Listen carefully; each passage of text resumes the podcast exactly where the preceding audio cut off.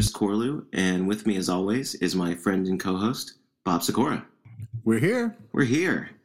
And uh, this week, similar to what we did uh, the last two weeks, we're going to do part one of a two parter where we kind of look at a whole uh, collection of poems. That book is Lead Belly by Tyehimba Jess.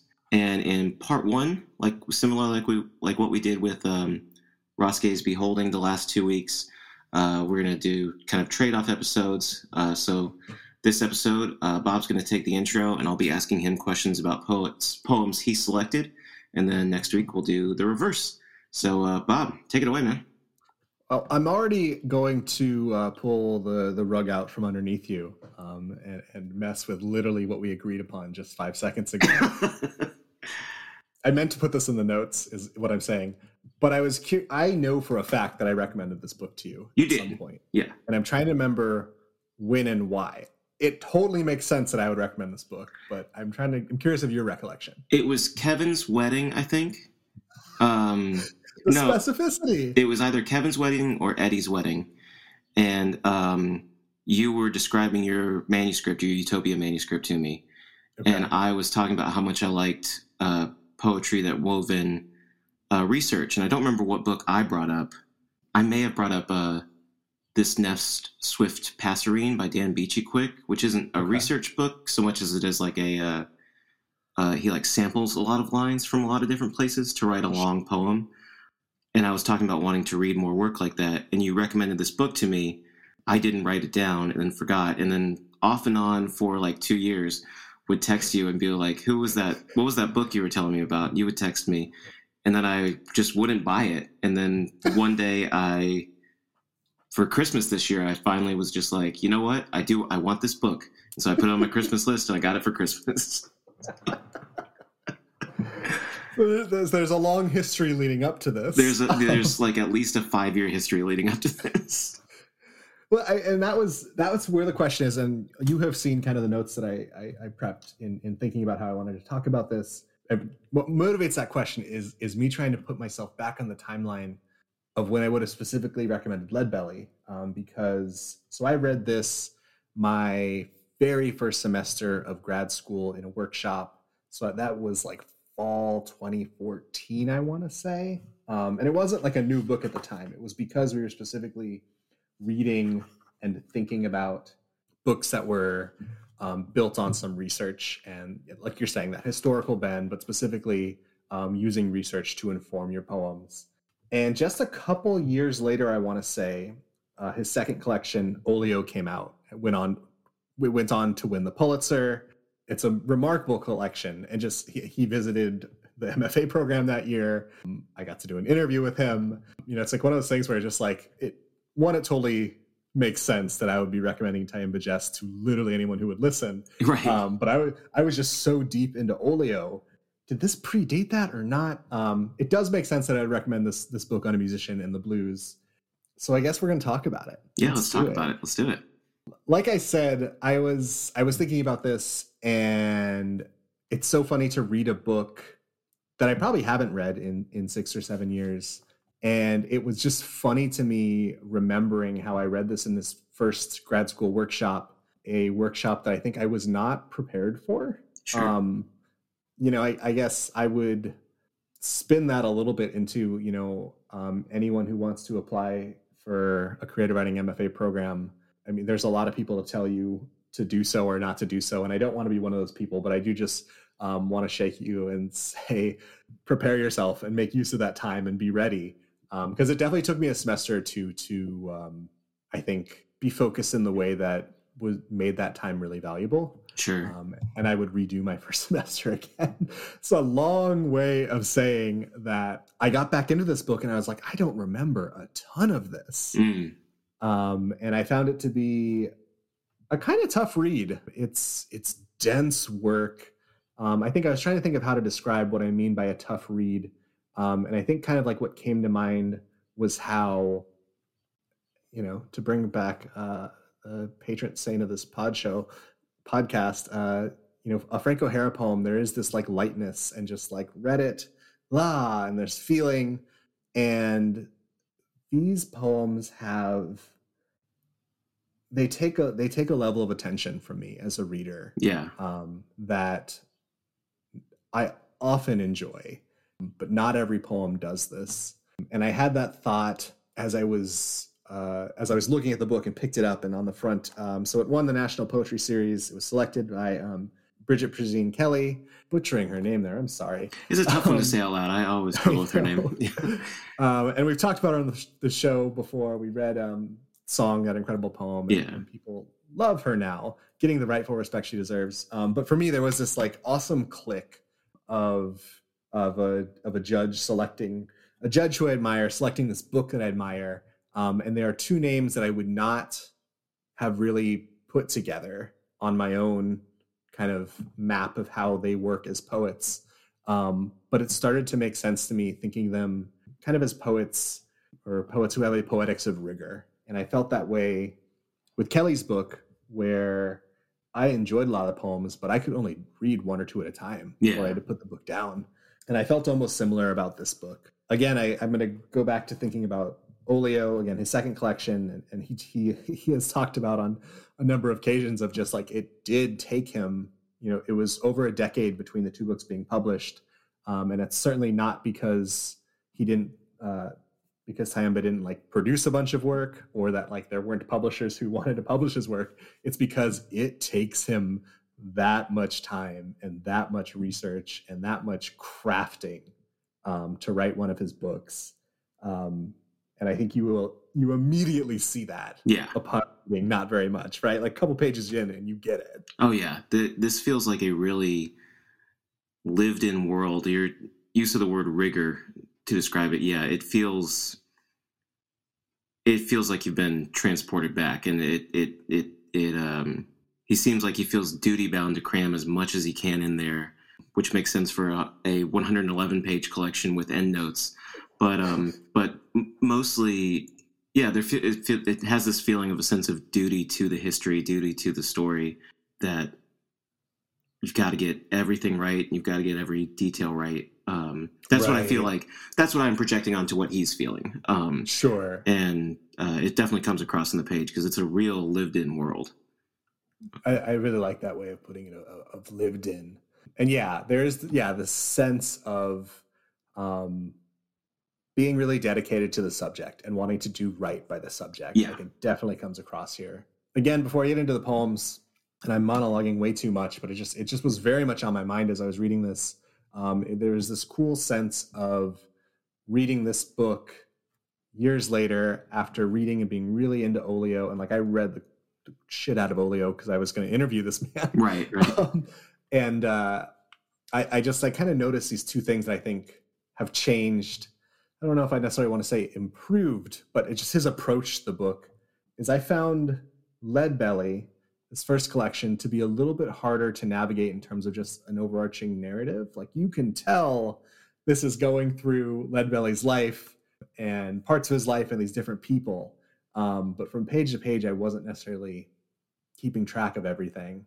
And the second collection, Olio, has a bunch of different disparate characters, but I think he very intentionally broke it up into some more clear sections, had these more prose pieces that like felt like prose pieces. I, was- I was gonna say I was re-looking through this and I was like, I forgot how many prose poems they are in here. Yeah. Yeah. Um, but the prose poems work just as poetically and yet like dense poetics as the lineated ones and the ones that follow traditional forms. Which leads to the second thing, and again, probably what I'm going to over talk about in this episode, because Bobby loves form um, is is in Olio. He really, um, both in the collection itself and the way he talked about it, he made a big point to say, "I want you to look at the craft of these poems." yeah. Um, I'm going to talk later in the episode about contrapuntals because there's a great TED talk, and it's it's similar to the lecture that I saw he gives, where he you know shows you the a projection of the poem and then walks you the many different ways you can read the poem. There's a section of that book where he asks you to tear out the page and make it into a cylinder because that's the way you're supposed to read the poem Yeah. you know he's he's very much directing you with that stuff um and so long way around to say it was really interesting to see this book where he probably had less creative control over the actual publication you know maybe didn't necessarily know how much um of that guidance maybe a reader needs Sure. or something like that. Anywho, I will say that I spent a lot of time with my thumb on the back where there's a, a timeline of Leadbelly's life. Um, similar to like like I did when I read hundred Years of Solitude. They have the family tree at the beginning of the book, and I just keep that keep my thumb on that page right. anytime I read that book. Um, I was I was referencing back and forth just to keep track of who the people were because they have Yes. names and they have nicknames and you know stuff like that. And I know that you know the poem the poem on the page is king. The poem on the page is most important. But just wanting to have proper context for reading the poem, you know, Mm-hmm. because it, it does seem like it proceeds mostly in a linear fashion. Right. But uh, yeah, I wanted to I wanted to make sure I I was was sort of grounded in what was being referenced. So, Uh, um, but that might also Um, be my fiction brain too. I, I say, I mean, I, I, I wish I had done that where I paid so much attention to um, the uh, the timeline, like you're saying. Um, I mean, I guess there's something about because I felt the same way. There's something about once you know that this is, you know, kind of biographical and there's a history, and you sense that feeling of narrative, like you want to catch it. Yeah, yeah, yeah. you know but i think that is a good segue um you know i did not know much about lead belly before reading this you know and i think that kind of impacts the way you read it so i was curious about your background knowledge you're you're you're a little bit more of a music historian than i am Sure. Um, so what did you know going into it I didn't know much, to be honest. Um, I knew that he was a legendary bluesman. I knew that he was sort of a pioneer of the genre, and that a lot of my favorite groups, favorite groups, were influenced by him, kind of thing. I knew he wrote "Where Did You Sleep Last Night," which Nirvana covered as the closer for their Unplugged album. Um, and I have a fun aside about that song. Uh, my kid has a toy guitar with preset chord buttons. Like it's not strings; it's just the shape of a guitar with buttons but right all of the buttons only play major chords. So he'll ask me to play songs for him on there, and there's just not a lot you can play.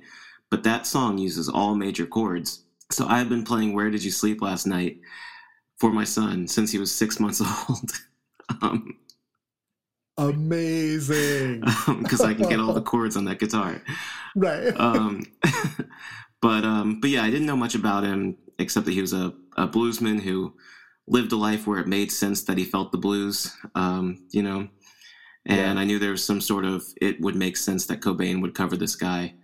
I was not prepared for all the crazy stuff this book throws at us. right i think that's such a, a good way of putting it Did not Yeah. know he killed a person and assaulted multiple people so bad he went to jail for it. Um, Uh, yeah, there's a lot here in this book. Let's get into the first poem that I chose to talk about. I, and honestly, I think part of the reason I chose this one was just that it was a series towards the beginning where I had dog-eared three or four pages mhm. like years ago. So that's obviously where I went like immediately Right. when I reopened the book. Um, yeah, and I read this poem and I was like, God, golly, you know, like, whew. Um, so here we go. This is Fannin Street Signifies. I shake the dust off farm boys' heels, pound their pulse with dice and delirium, suckle them to swagger with alley hard nipples spouting a hundred proof rumors of gap thighed awe. I give them what they want, till their swollen chested dreams snap, spill crimson at the seams. This one rushes at me like a blade out of darkness, seeking glory's keloid rise across my gutter ripe skin. Fine. I cut a hole in his heart, nail in a dozen metronomes, each time to the rhythm of a newfound sinner's sigh. I line his throat with a church load of moonlight, smear blues afterbirth of Bible and ball across his skull. I stuff his ears with a thousand bales of barrel house folklore, plant his tongue in the cunt of song. so much going on there. So I did look up Fannin Street, and Mhm. it does seem to be kind of like a uh, Shreveport red light district type place. Okay. Um, okay. And he has a song about Fannin Street that I listened to this afternoon. I don't have the lyrics pulled up, but it it does seem to be talking about a um, a, a a place for sex work. Um, right. Which okay. It, I'm I'm getting that that's what the narrator of this poem is talking about. That makes me feel good because I mean that's kind of where I'm at as well in my reading of it. But that was going to be one of the first things I say is like this is a poem where I finish it and I love it and I'm like I can't tell you, you know, Yeah. I cannot give you a clear. This is what it's about. Right. Um, there's there's such a mix of like violence and sex and like Mhm. tenderness and more violence that I, I it's it's hard for me to process. Um, but this is in reference to at least a real place that, as far as I can tell, in like the most minimal amount of research, was kind of like a a, a rough and tumble area of town. Um, right. So, um, so yeah, um, we can you know get more into that with the questions. Why'd you pick this poem? So as I said, it was dog-eared and still is to this day. Um, and I think it kind of just excited me to get back into it as a poem that embodies the the force of his language and word choice. Sure. Yeah. Um, you know that a classic poem where I go like, man, every word, every line counts and it hits. Um, and you know, both the word, I think the words I use like count and force, probably like really kind of double work here because it is this poem of violence yeah. and a speaker with an anger, but also a swagger. Yeah, um, yeah, a, Uh, a sense of taking ownership of this moment and what they're talking about. And yeah, this is someone who's tough and you're not going to mess with. And the language just like enacts that so wonderfully. Right. If this is a sex worker, like we think it, we like we think it is, is a very empowered sex worker. Um, Mhm.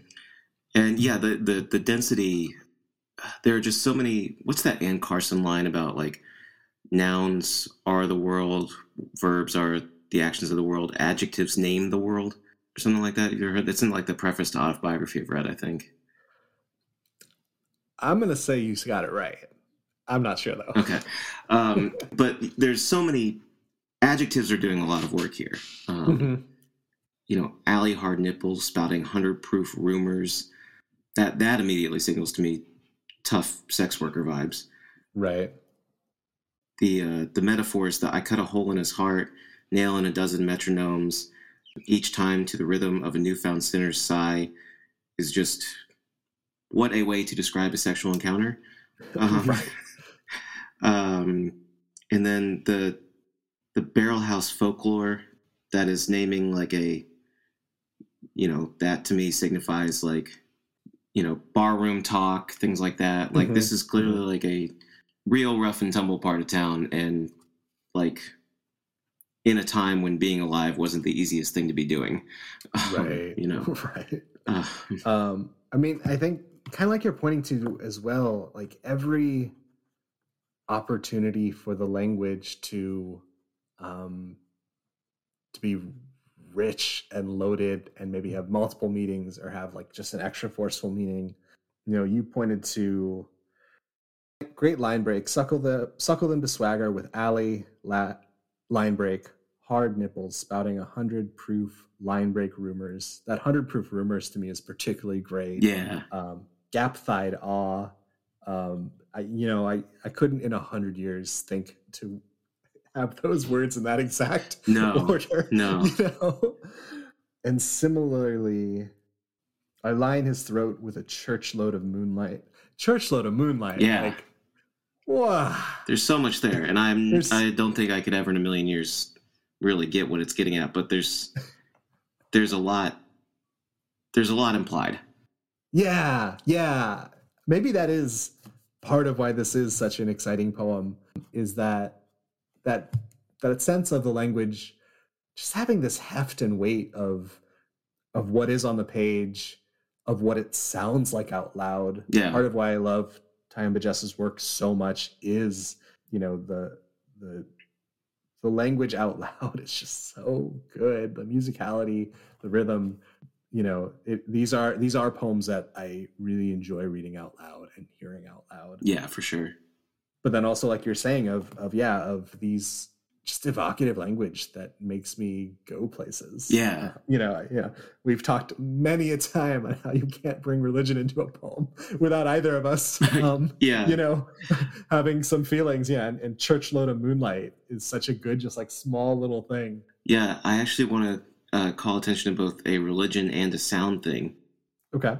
So in that stanza we're talking about, and I, I'm, I'm extremely sorry but you mispronounced a word there uh, when you oh, read damn it. Damn it! I... you read uh, uh, Baal as Baal, and that's right. Baal is a um, uh, one of Yahweh's chief adversaries in the Old Testament. Uh, mm-hmm. The Israelites mm-hmm. are always um, uh, getting tempted by Baal because his uh, his rituals involve like animal sacrifice and sex rituals, and that's like way cooler than what Yahweh wants his people to do. So, uh, but yeah, smear blues afterbirth of Bible and bale across his skull. I stuff his ears with a thousand bales of barrelhouse fo- folklore. That to me, like, and I, I the cutting back a little bit to um, the church load of moonlight, which right. immediately precedes the part I just read. It feels a little bit like you know the old adage of like commit all your sins on Saturday night and ask for forgiveness on Sunday morning kind of thing. Okay. Yeah. Feels yeah. a little bit like that in that stanza. And then the the contradiction of the pouring both uh, Bible and Baal into his skull. Um, there's something there. I and I don't I don't have a landing spot, but there's there's something there's something interesting with the contradictions going on there. Absolutely. Especially yeah. given the setting our presumed setting. I feel like I have to say this is what we're reading it as before everything. Right. right. I'm, I'm, sure we're not too far off, but yeah. yeah um, we're not that definitely. stupid, but you know, just just in case. I assume we're at least a little bit stupid. Right, exactly. so mad I looked that up, but I didn't even think about how to pronounce it. Ugh. It's Anywho. you pulled a real Chris Corlew on that one. I missed the double sound of Baal and Bales. Yeah. Uh, so let's go to uh, what's the move? Uh, we're we're dancing around it. Uh, you've highlighted a few lines in your notes, but what's the move for you? Most of you know what I wanted to talk about in this poem was just like there's so many moves, but I think if I did have to hone in a little bit, um, you you briefly touched on the stanza. Um, you know, maybe actually it is right above that. The stanza that I was going to talk about um, is the third to last. I cut a hole in his heart, nail in a dozen metronomes, each time to the rhythm of a newfound sinner's sigh and, and, and that's just a moment um, that I love of if a poet's gonna bring up rhythm yeah. in the words, you know they're thinking about the rhythm in that in that stands. You know, yeah. that, that's it is. It's just like a beautiful sounding um, moment in the poem. Absolutely.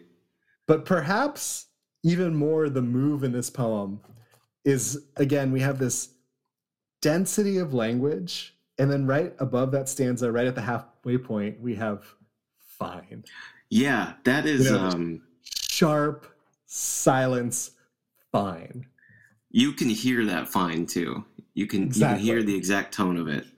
Yeah, there's there's a lot of uh, both fire and resignation in that fine. I feel like right, and mostly too, as you say, yeah. It it speaks a lot. Yeah, and one of the things that it speaks is how I would love to hear someone not me read this poem. yeah. yes. um, because I think you could do a lot with with this voice. Um, yeah. Yeah, just like what a strong and vicious um, and, and self assured and just not taking shit. Yeah. Um, I you know yeah all of those adjectives um, and the self-assuredness on the writer's part to just put fine there but yeah all of those adjectives for the speaker for sure i love it yeah it's a great yeah. poem man and i think again i guess just talking about some of or thinking of part of what this embodies about what Tyehimba does so well I, I, I kind of even forgot about to mention it just of a lot of these are persona almost all of them our persona poems. Yes. Mm-hmm. Um, and that he can take on so many voices. Yeah. Um, in in really exciting, really exciting ways. Yeah. Not an easy feat, as I'm finding out with my novel right now. I've only got five narrators, and it's like this is too many. only five. only five. Uh, well, shall we get to the uh, second one? Yeah, let's talk I, about the second. I want to. I, I do want to uh, talk about form like you did because I'm I'm I'm really interested in what you want to say, what you have to say. So I feel like we're going to go along on this one. All right. Um, so I, I just I knew I didn't want to talk about this book with talk talking about um, the contrapuntal form, which I feel like I'm saying wrong, even though I have used this word many times. I'm looking up how to spell it. Contrapuntal. There we go. Yeah, I think you're right. Um, yeah. And again, I, this also was kind of one of those things that came to me as this cool, this cool tracking of his work between this book and Olio, where um, he uses a lot more of this form in that second book, and this one, it's it's there's about five or six of them towards the end of the book, and in part he used this form. I think because for each time it's someone and lead belly as the name of the poem, um, and and part of what works about the form in that situation is that you have these two different voices hmm within the poem, Yeah. someone else and lead belly. But I also read that of them showing up towards the end of the book. And it, this is all me putting it on there, but just like, oh, maybe as he was writing, he figured out how much he likes this form and how much he wants to play with it and keep practicing it, you know? Yeah, yeah. Um, so let me read it, um, and then I can kind of talk about the form. We can talk about it. Um, and I, I did honestly choose one of the the shorter and probably easier of these, um, but that's because I think I know it's it's kind of hard to talk about. Yeah. Um, so, Brownie and Leadbelly, stipulations and apprenticeship. There were certain stipulations, some rules I would endure. Led wanted bluesmen dressed proper, and I didn't like wearing suits that want to be high class to live up to them old traditions. Your necktie on, nails all buffed, your shoes shined, clean as church. You didn't carry your guitar on your back, can't tote your Stella like a hobo sack. You carried it in a case, cradle her in lush velvet. You don't take your coat off on stage, bear a suit stern as a preacher's collar.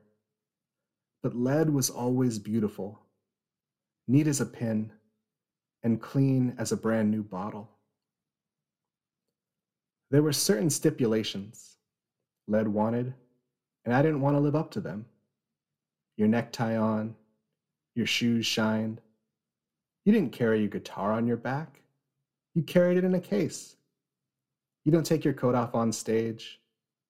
Led was beautiful, neat as a pin, and clean as a brand new bottle. Some rules I would endure. Bluesmen dress proper, like wearing suits that be high class to live old traditions. Nails all buffed, clean as church. Can't tote your Stella like a hobo sack. Cradle her in lush velvet. Bear a suit stern as a preacher's collar. But lead was always beautiful, neat as a pin, and clean as a brand new bottle. Yeah, I'm glad you read it both ways. Um, so So when he yeah, you uh, when he came to to do his reading, he made it very clear of like, oh no, when you read this, I want you to read it the one way, then I want you to read it the other way. um, and and it doesn't necessarily work for these, but he does have other ones where he's like, oh, there are more ways to read it. Trust me. Sure, sure. There's Yeah, one in the book has- I was trying to find. I, I should have written it down and I didn't, but there was one earlier where I think it's one where it's Lead Belly and Mm-hmm. um, where their lines intersect. And the issue I've always had with contrapuntal poems is that um, when they don't sync up perfectly like that, it feels like a gimmick that just is making me read the poem twice, you know? but the way he does them in this book kind of made me come around on the form.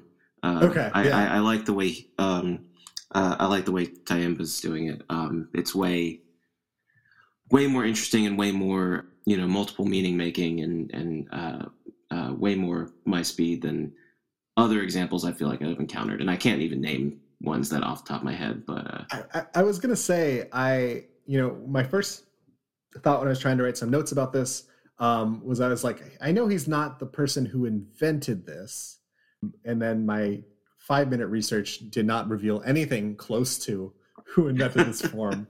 Um, I do think that like the one thing that came out of that research, kind of just confirming what my hunch was, is that like people have tried to do stuff like this for a very long time. Yeah. You know, different cultures, not even in English. Um, you know, there have been lots of toying with this idea of you can read the poem in different ways. Right. And I know some has been written where it is meant to be performed and it's meant to have like two performers talking over each other. Right. Um, which is a whole other thing entirely. But um, For sure. yeah, I guess just the few examples I've come across, and I wish again, I, I can't remember think of anything specific, and I don't even know if I'd want to name someone and be like, I hated this poem. Yeah, Um, right. but, um, but yeah, I've never had the form work for me until reading this book, and then Right. it, it really worked for me in this book. and i think you know that kind of just gets to again this this level of craft that i admire so so much. Um i think like you said when you bend it a little bit it it it hurts the form. You know when you can tell they're forcing something um or just like the the path of the sentence is is too clearly broken. Um i guess for listeners out there who don't have this poem in front of you um, there's there's a there's a line of white space essentially it's it's a little bit more complicated than that between the sections of the poem and you can read the poem straight across so you go through the line and the line reads correctly or entirely correctly where is that? Or you could read just down the left side or just down the right side. Tyehimba plays with to me feels like an addition to the form. Again probably something you know he owes to other poets um, or has built on other poets but where there's words in the middle um, that are supposed to be read by either side he makes it very clear that these are two different voices. So you have one side in italics one side just in the regular text. And i just having tried to write one of these ever Oh boy, yeah, uh, i can tell you that it is so difficult yeah, yeah. um, you know And to get them to intersect and line up like he does, like I was to say that's that's really it is to write regular old sentences, right, you know, and have this gap and oh, it makes sense when you read it across and when you read it down is very difficult. yeah, But to make it a poem and to make the language worth reading, the language exciting and and to you know to sound good, to have you know kind of poetic traits and and to use everything in your po- poem toolbox on top of that then also to have these two distinct voices Right. i know i could hear it myself when i was reading it how different the voices were oh, absolutely. Uh, mostly because there's a clear conflict set up between two characters. right um, where it really is just like a um, a difference in philosophy. I tried to look up who uh, uh, Brownie might be, and I found this guy Brownie McGhee, but I couldn't find any connection between the two. Although they were both blues players around similar times. Uh, he was okay. born, I think, oh, I guess like almost 25, 30 years after Leadbelly. i mean that fits into the narrative Right, it fits the You know, narrative he- exactly. yeah Um, but I, I I don't know if that's who specifically is being addressed here, but it, it fits the narrative, and it would fit the the conflict between the two characters. Right And when, when you have even that little bit of maybe context, yeah, you can definitely hear the two voices. Um, right um, as a younger man and an older man.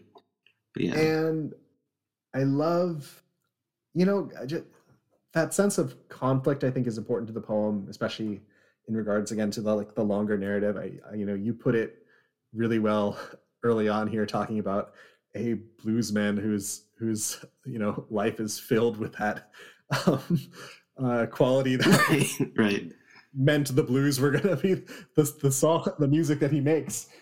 But uh yeah you have this sense of kind of conflict hanging over it his character coming out in terms of you know this insistence of this is how it's got to be. Um but also just that like clean as a brand new bottle as the end line. Yeah, oh good. And twist so much of that um, uh, respectability imagery from the second voice, presumably with Leadbelly's voice, twist it totally on its head.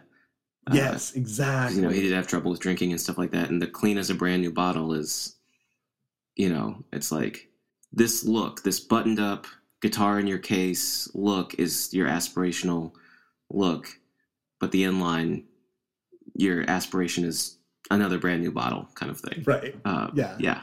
Oh, it's sick. Oh, It's very good. I love it.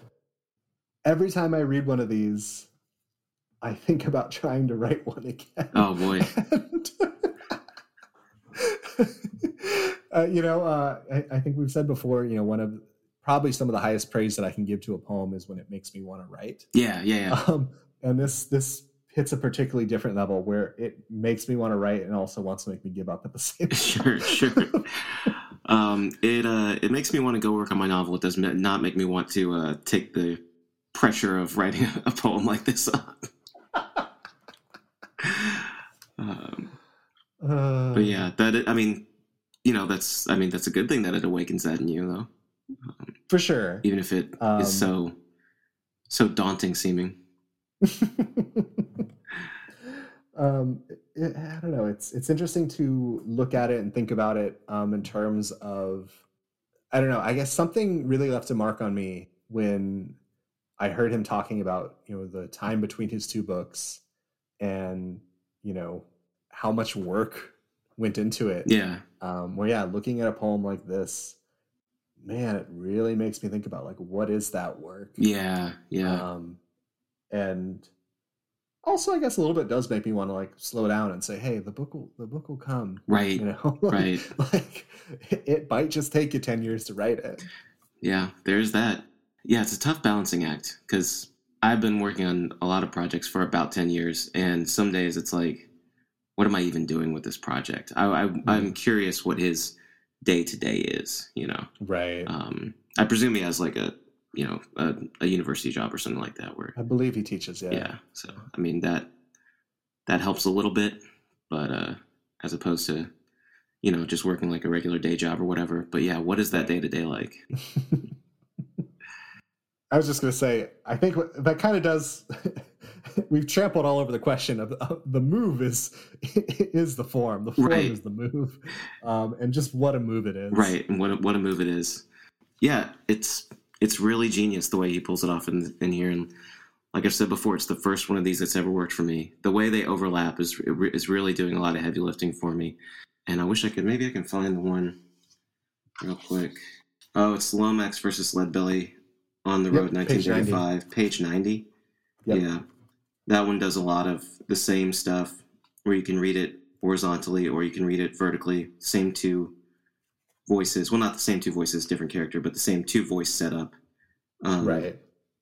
yeah this one is eight pages before the one we're talking about. And yeah just it just really lines up. And what a great what a great poetic way to write characters too you know? Yes. um because that can sometimes i love multimodal multimodal stuff. I love um genre bending stuff. But you know if you're not careful it can feel a little contrived or like a little bit of half in half out of poetry and fiction Mhm. uh again i can't think of any specific specific examples and i wouldn't call them out if i even if i could but i just know like even like stuff where, where i've been trying to do things like that it's like ah, this feels a little gimmicky right now at this point. and part of it you know part of writing a first draft is getting all the gimmicky stuff out and then chiseling Sure. around it but um uh, i'm sure neither of these poems were born fully formed on the page but um Right. But man the the amount of craft craftsmanship in in in these counterpunctuals is uh yeah I think I think part of it. I'm, I'm thinking about that that voice that you're talking about um, of, or maybe I'm just thinking of for myself that voice that second guesses myself as you know is something gimmicky because I've definitely written things and, and feel that. yeah Um, and I think part of what is so admirable about his work, and again, I I think so much too of, of as a personality. You know, he's he's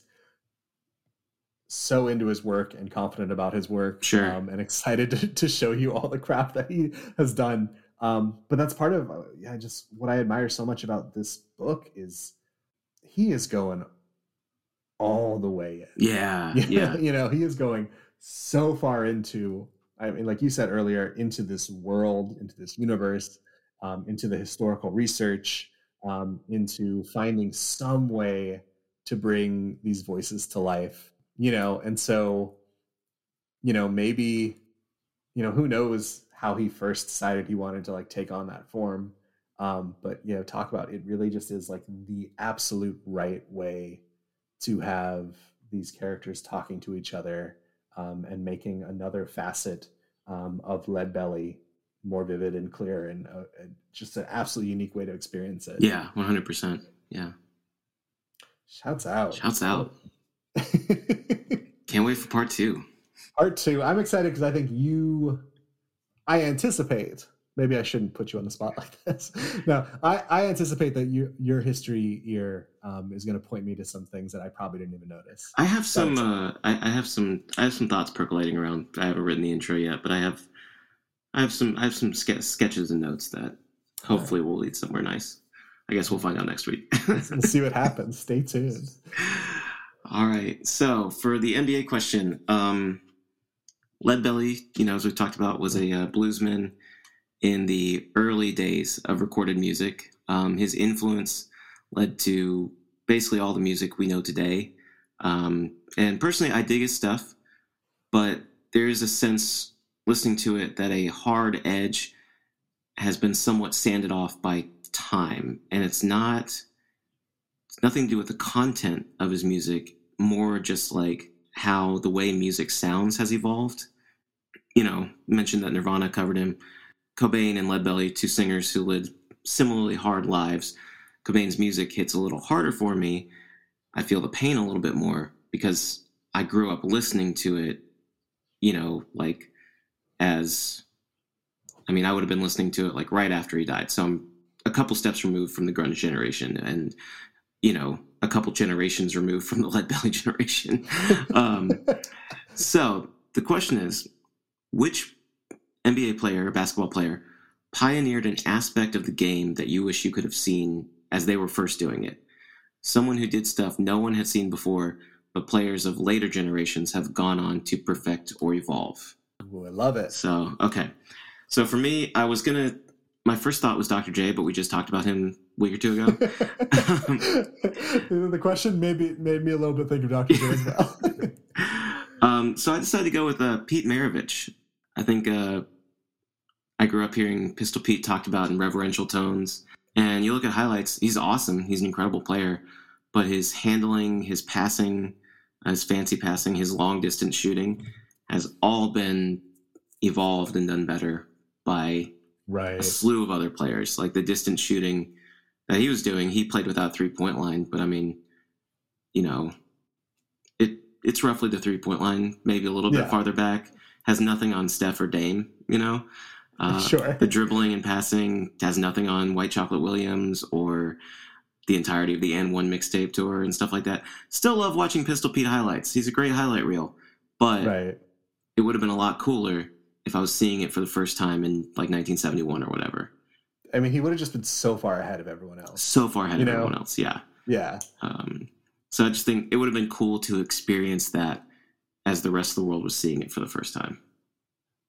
I wonder how, you know, a 12 year old getting into basketball right now thinks of Pistol Pete. Um, because, like you said, when I was growing up, there was still this like reverence about the name Yeah. and what he contributed. Um, you know, but he's very much, you know, the the basketball reference page will not blow your mind No, no. um, with what he, what he did in his career or anything like that. Um, and, and so I'm I, I'm I wonder how much you know, do those highlights live on as um, you know giving that sort of importance to what he did, um, or you know yeah just what what do the kids think? yeah, I don't What do know. you what do you think? what do the youth think? Um, I immediately thought of this question. You you you turned it on me a little bit when you mentioned that idea of of pioneering as um, pioneering something that people still do today or have built upon. So I don't know if my answer quite lives up to that, but I just when you were when you were first constructing the question, the immediate thing that came to my mind is um, is Kareem and his skyhook Oh, sure. and how I've watched highlights of it. I've seen it. I understand it. I still wish I could have seen it in person, in real time, to fully get how unstoppable it was. Yeah. Um, and you know, like I think just seeing like how often he would use it. Probably most of all, what I want to see is see it in person. Sure. Yeah. you know, um, but also what, what makes it so remarkable is that just like nobody has been able to duplicate it. Nobody's been able to duplicate it. Um, I saw a YouTube video when uh, poor Shawn Bradley got paralyzed a couple weeks ago. Did you hear about that? Mm-hmm. Mm-hmm. Um, this YouTube channel, Basketball Time Machine, did a was Shawn Bradley really that bad? And I guess for his first for his college years and his first like couple seasons in the NBA, he kind of had a reliable skyhook. Okay. Um, okay. But then he had just like a bunch of knee injuries and got slowed down, and right. uh, his offensive offensive skills kind of stagnated and stuff like that. But yeah, he, he pulled like three or four clips of him like shooting a real skyhook, and I was like, how much differently would we think of Shawn Bradley if he'd been Right. the only other player besides Kareem to perfect a skyhook? And yeah, you're you're Uh. talking about seeing it in person because it was truly unstoppable. Everyone knew it was coming. Yeah. It's like I mean, Kareem had other moves, but like that was the one. I mean, was it just because he was seven three, or was it? I mean, is it I mean, truly undefendable? and I, I watched the clips, and I don't know. You know, I think that's exactly you're getting at it, and, and why that like you know maybe Sha someone Shawn Bradley size is the person to try it and see if they can master it because that does seem to be part of it. Is that if you are seven foot or under, you are not quite tall enough. right? It might it's Um, liable to get blocked if it, yeah. right um but also definitely part of it too is just um you know i i think we talk about how incredible it is that players now just can shoot the three and the deep three so reliable like it's it's unbelievable Yeah. the percentage they can shoot it at um but i think that also was part of what made the skyhook so incredible is that you know he could shoot it 10 15 feet away at an incredible clip Yeah, yeah, yeah. um it's not because if you're just messing around your driveway and you practice it enough, you can start to figure out the angle. Uh, I've Mhm. done it before, never where to where I tried in a game or anything like that. It's like, oh, I, I can start to figure out the angle. I kind of have this reliably down if I ever have to do it in like a horse game or something like that. right But um, but yeah, he did it from all angles of the court, from like like an 18 foot range sometimes. as, it's like, as someone who has a proclivity to uh, try a little right hook, um, there are some angles that you see him do it at where you're just like, that makes zero sense, Zero sense. to shoot it right now. like, there are so many better ways to be like looking at the basket for one thing. Um, Kareem, though, uh, open invite if you ever want to be on the show. Yeah, yeah. Another uh, renowned writer and uh, uh, passionate social justice activist would fit right in, Kareem. Uh, you're welcome anytime. All right. Well, this was a fun one. Um, I think next week will be fun as well. This is a great book if you uh, want to pick it up in the intervening weeks. And you're not going to get through it in a week, but, you know. no, you're not. No. You can re- read along with what we're talking about. Um, yeah, that's been an episode. Our music is produced by Brendan Johnson, and our artwork is done by A.M. Strickland. And we'll talk to you guys next week.